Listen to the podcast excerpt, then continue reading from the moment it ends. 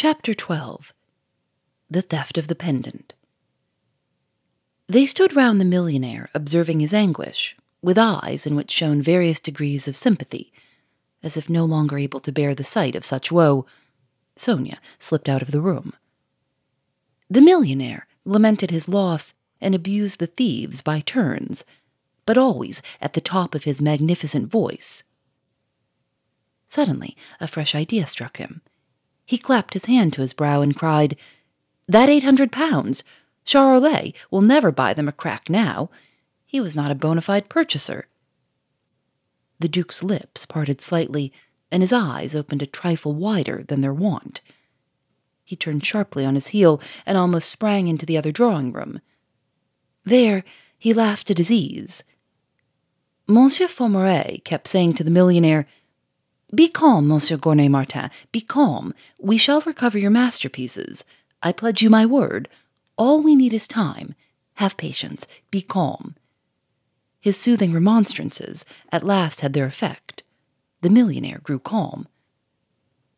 Guerchard, he said. Where is Guerchard? Monsieur Formery presented Guerchard to him. Are you on their track? Have you a clue? said the millionaire.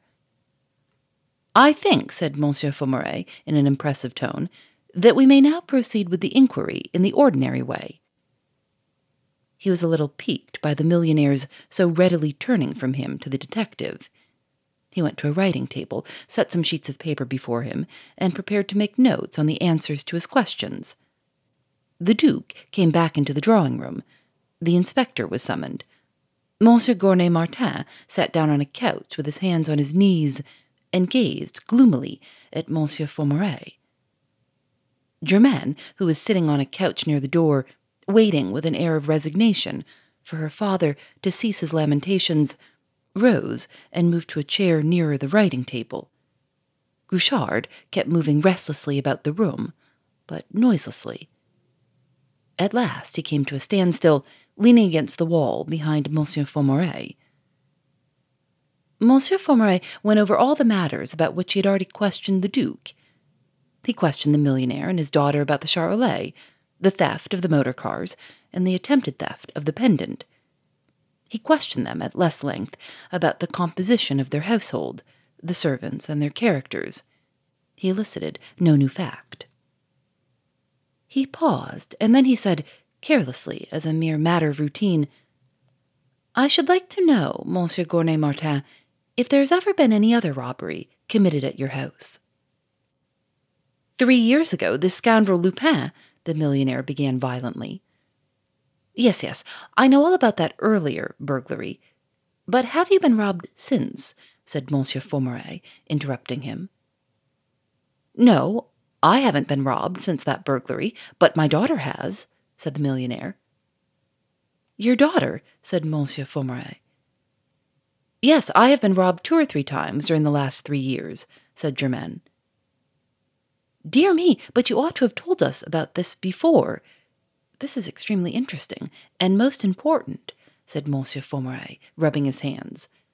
I suppose you suspect Victor. No, I don't, said Germaine quickly. It couldn't have been Victor. The last two thefts were committed at the chateau when Victor was in Paris in charge of this house. Monsieur Formery seemed taken aback, and he hesitated, consulting his notes. Then he said, Good, good, that confirms my hypothesis. What hypothesis? said Monsieur Gournay Martin quickly. Never mind, never mind, said Monsieur Formery solemnly. And turning to Germaine, he went on, You say, mademoiselle, that these thefts began about three years ago. Yes, I think they began about three years ago in August. Let me see. It was in the month of August, three years ago, that your father, after receiving a threatening letter, like the one he received last night, was the victim of a burglary, said Monsieur Formery. Yes, it was the scoundrels, cried the millionaire fiercely. Well, it would be interesting to know which of your servants entered your service three years ago, said Monsieur Formery. Victor has only been with us a year at the outside, said Germaine. Only a year, said Monsieur Formery quickly, with an air of some vexation. He paused and added, Exactly, exactly. And what was the nature of the last theft of which you were the victim? It was a pearl brooch, not unlike the pendant which His Grace gave me yesterday, said Germaine. Would you mind showing me that pendant? I should like to see it, said Monsieur Formery. Certainly. Show it to him, Jacques. You have it, haven't you? said Germaine, turning to the Duke. Me? No, how should I have it? said the Duke in some surprise. Haven't you got it? I've only got the case, the empty case, said Germaine with a startled air. The empty case, said the Duke with growing surprise. Yes, said Germaine. It was after we came back from our useless journey to the station. I remembered suddenly that I had started without the pendant. I went to the bureau and picked up the case, and it was empty. One moment, one moment, said Monsieur Formery. Didn't you catch this young Bernard Charolais with this case in his hands, Your Grace? Yes, said the Duke. I caught him with it in his pocket.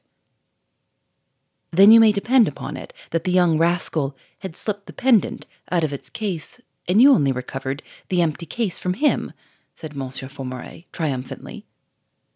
No, said the Duke, that is not so nor could the thief have been the burglar who broke open the bureau to get at the keys. For long after both of them were out of the house, I took a cigarette from the box which stood on the bureau beside the case which held the pendant, and it occurred to me that the young rascal might have played that very trick on me. I opened the case, and the pendant was there. It has been stolen, cried the millionaire. Of course it's been stolen. Oh, no, no, said the Duke. It hasn't been stolen. Irma, or perhaps Mademoiselle Kritchnoff, has brought it to Paris for Germaine. Sonia certainly hasn't brought it. It was she who suggested to me that you had seen it lying on the bureau and slipped it into your pocket, said Germaine quickly. Then it must be Irma, said the Duke. We had better send for her and make sure, said Monsieur Formery. Inspector, go and fetch her. The inspector went out of the room, and the Duke questioned Germaine and her father about the journey, whether it had been very uncomfortable, and if they were very tired by it. He learned that they had been so fortunate as to find sleeping compartments on the train, so that they had suffered as little as might be from their night of travel. Monsieur Formery looked through his notes. Grouchard seemed to be going to sleep where he stood against the wall. The inspector came back with Irma, she wore the frightened, half defensive, half defiant air which people of her class wear when confronted by the authorities. Her big cow eyes rolled uneasily. Oh, Irma, Germaine began. Monsieur Formery cut her short, somewhat brusquely. Excuse me, excuse me. I am conducting this inquiry, he said. And then, turning to Irma, he added, Now don't be frightened, Mademoiselle Irma. I want to ask you a question or two. Have you brought up to Paris the pendant which the Duke of Charmerace gave your mistress yesterday? Me, sir? No, sir, I haven't brought the pendant, said Irma. You're quite sure, said Monsieur Formery. Yes, sir, I haven't seen the pendant. Didn't Mademoiselle Germaine leave it on the bureau? said Irma. How do you know that? said Monsieur Formery. I heard Mademoiselle Germaine say that it had been on the bureau, I thought perhaps that Mademoiselle Kritchnoff had put it in her bag. Why would Mademoiselle Kritchnoff put it in her bag? said the Duke quickly. To bring it up to Paris for Mademoiselle Germaine, said Irma. But what made you think that? said Guerchard, suddenly intervening. Oh, I thought Mademoiselle Kritchnoff might have put it in her bag because I saw her standing by the bureau, said Irma. Ah, and the pendant was on the bureau, said Monsieur Formery. Yes, sir, said Irma. There was a silence. Suddenly, the atmosphere of the room seemed to have become charged with an oppression, a vague menace. Guerchard seemed to have become wide awake again. Germaine and the Duke looked at one another uneasily. How long have you been in the service of Mademoiselle Gournay Martin? said Monsieur Formery. Six months, sir, said Irma. Very good, thank you, you can go, said Monsieur Formery. I may want you again presently. Irma went quickly out of the room with an air of relief. Monsieur Formery scribbled a few words on the paper before him and then said, Well, I will proceed to question Mademoiselle Kritchnoff. Mademoiselle Kritchnoff is quite above suspicion, said the Duke quickly. Oh, yes, quite, said Germaine. How long has Mademoiselle Kritchnoff been in your service, mademoiselle? said Guerchard. Let me think, said Germaine, knitting her brow. Can't you remember? said Monsieur Formery. Just about three years, said Germaine. That's exactly the time at which the thefts began, said Monsieur Formery. Yes, said Germaine reluctantly. Ask Mademoiselle Kritchnoff to come here, Inspector, said Monsieur Formery. Yes, sir, said the inspector.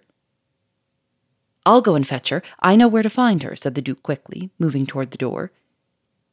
Please, please, Your Grace, protested Guerchard. The inspector will fetch her. The Duke turned sharply and looked at him. I beg your pardon, but do you, he said. Please don't be annoyed, Your Grace, Guerchard interrupted, but Monsieur Formery agrees with me. It would be quite irregular. Yes, yes, Your Grace, said Monsieur Formery. We have our method of procedure. It is best to adhere to it, much the best. It is the result of years of experience, of the best way of getting the truth. Just as you please, said the Duke, shrugging his shoulders. The inspector came into the room. Mademoiselle Kritchnoff will be here in a moment. She was just going out. She was going out, said Monsieur Formery. You don't mean to say you're letting members of the household go out? No, sir, said the inspector. I mean that she was just asking if she might go out. Monsieur Formery beckoned the inspector to him and said to him in a voice too low for the others to hear, Just slip up to her room and search her trunks. There is no need to take the trouble, said Guerchard, in the same low voice, but with sufficient emphasis.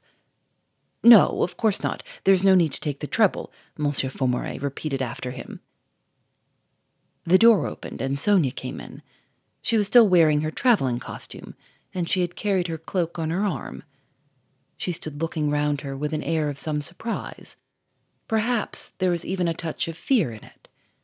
The long journey of the night before did not seem to have dimmed at all her delicate beauty. The Duke's eyes rested on her in an inquiring, wondering, even searching gaze. She looked at him, and her own eyes fell. Will you come a little nearer, mademoiselle? said Monsieur Formery. There are one or two questions. Will you allow me? said Guerchard, in a tone of such deference that it left Monsieur Formery no grounds for refusal. Monsieur Formery flushed and ground his teeth. Have it your own way, he said ungraciously. Mademoiselle Kritchnoff, said Guerchard, in a tone of the most good natured courtesy, there is a matter on which Monsieur Formery needs some information. The pendant which the Duke of Charmerace gave Mademoiselle Gournay Martin yesterday has been stolen. Stolen? Are you sure? said Sonia in a tone of mingled surprise and anxiety. Quite sure, said Guerchard. We have exactly determined the conditions under which the theft was committed, but we have every reason to believe that the culprit, to avoid detection, has hidden the pendant in the traveling bag or trunk of somebody else in order to my bag is upstairs in my bedroom, sir, Sonia interrupted quickly. Here is the key of it. In order to free her hands to take the key from her wrist bag, she set her cloak on the back of a couch. It slipped off of it and fell to the ground at the feet of the Duke, who had not returned to his place beside Germaine. While she was groping in her bag for the key, and all eyes were on her, the Duke, who had watched her with a curious intentness ever since her entry into the room, stooped quickly down and picked up the cloak. His hand slipped into the pocket of it. His fingers touched a hard object wrapped in tissue paper. They closed round it, drew it from the pocket, and, sheltered by the cloak, transferred it to his own. He set the cloak on the back of the sofa, and very softly moved back to his place by Germaine's side. No one in the room observed the movement, not even Guerchard. He was watching Sonia too intently. Sonia found the key and held it out to Guerchard. He shook his head and said, There is no reason to search your bag, none whatever. Have you any other luggage? She shrank back a little from his piercing eyes. She shrank back a little from his piercing eyes. almost as if their gaze scared her. Yes, my trunk. It's upstairs in my bedroom, too. Open. She spoke in a faltering voice, and her troubled eyes could not meet those of the detective. You were going out, I think, said Guerchard gently. I was asking leave to go out. There is some shopping that must be done, said Sonia. You do not see any reason why Mademoiselle Kritchnoff should not go out, Monsieur Formery, do you? said Guerchard. Oh, no, none whatever. Of course she can go out, said Monsieur Formery. Sonia turned round to go. One moment, said Guerchard, coming forward. You've only got that wrist bag with you. Yes, said Sonia. I have my money and my handkerchief in it, and she held it out to him. Guerchard's keen eyes darted into it, and he muttered, No point looking in that. I don't suppose anyone would have the audacity. And he stopped. Sonia made a couple of steps towards the door, turned, hesitated, came back to the couch, and picked up her cloak. There was a sudden gleam in Guerchard's eyes, a gleam of understanding, expectation, and triumph. He stepped forward, and holding out his hand, said, Allow me. No, thank you, said Sonia. I'm not going to put it on. No, but it's possible someone may have. Have you felt in the pockets of it? That one now. It seems as if that one. He pointed to the pocket which had held the packet. Sonia started back with an air of utter dismay. Her eyes glanced wildly round the room, as if seeking an avenue of escape. Her fingers closed convulsively on the pocket. But this is abominable, she cried. You look as if. I beg you, mademoiselle, interrupted Guerchard. We are sometimes obliged Really, Mademoiselle Sonia, broke in the Duke, in a singular, clear, and piercing tone, I cannot see why you should object to this mere formality. Oh, but, but, gasped Sonia, raising her terror stricken eyes to his. The Duke seemed to hold them with his own, and he said in the same clear, piercing voice, There isn't the slightest reason for you to be frightened. Sonia let go of the cloak, and Guerchard, his face all alight with triumph, plunged his hand into the pocket. He drew it out empty and stared at it, while his face fell to an utter, amazed blankness. Nothing, nothing, he muttered under his breath, and he stared at his empty hand as if he could not believe his eyes. By a violent effort, he forced an apologetic smile on his face and said to Sonia, a thousand apologies, mademoiselle. He handed the cloak to her. Sonia took it and turned to go. She took a step towards the door and tottered. The Duke sprang forward and caught her as she was falling. Do you feel faint? he said in an anxious voice. Thank you. You just saved me in time, muttered Sonia. I'm really very sorry, said Guerchard. Thank you, it was nothing. I'm all right now, said Sonia, releasing herself from the Duke's supporting arm. She drew herself up and walked quietly out of the room. Guerchard went back to Monsieur Formery at the writing table. You made a clumsy mistake there, Guerchard, said Monsieur Formery, with a touch of gratified malice in his tone. Guerchard took no notice of it. I want you to give orders that nobody leaves the house without my permission, he said in a low voice. No one except Mademoiselle Kritchnoff, I suppose, said Monsieur Formery, smiling. She less than anyone, said Guerchard quickly. I don't understand what you're driving at a bit, said Monsieur Formery, unless you suppose that Mademoiselle Kritchnoff is Lupin in disguise. Guerchard laughed softly. You will have your joke, Monsieur Formery, he said. Well, well, I'll give the order, said Monsieur Formery, somewhat mollified by the tribute to his humor. He called the inspector to him and whispered a word in his ear. Then he rose and said, I think, gentlemen, we ought to go and examine the bedrooms, and above all, make sure that the safe in Monsieur Gournay Martin's bedroom has not been tampered with. I was wondering how much longer we were going to waste time here talking about that stupid pendant, grumbled the millionaire, and he rose and led the way. There may also be some jewel cases in the bedrooms, said Monsieur Formery. They are all the wedding presents. They were in charge of Victor, said Germaine quickly. It would be dreadful if they had been stolen. Some of them are from the first families in France. They would replace them, those paper knives, said the Duke, smiling. Germaine and her father led the way. Monsieur Formery, Guerchard, and the inspector followed them. At the door, the Duke paused, stopped, closed it on them softly. He came back to the window, put his hand in his pocket, and drew out the packet, wrapped in tissue paper. He unfolded the paper with slow, reluctant fingers and revealed the pendant. Phoebe Reads a Mystery is recorded in the studios of North Carolina Public Radio, WUNC.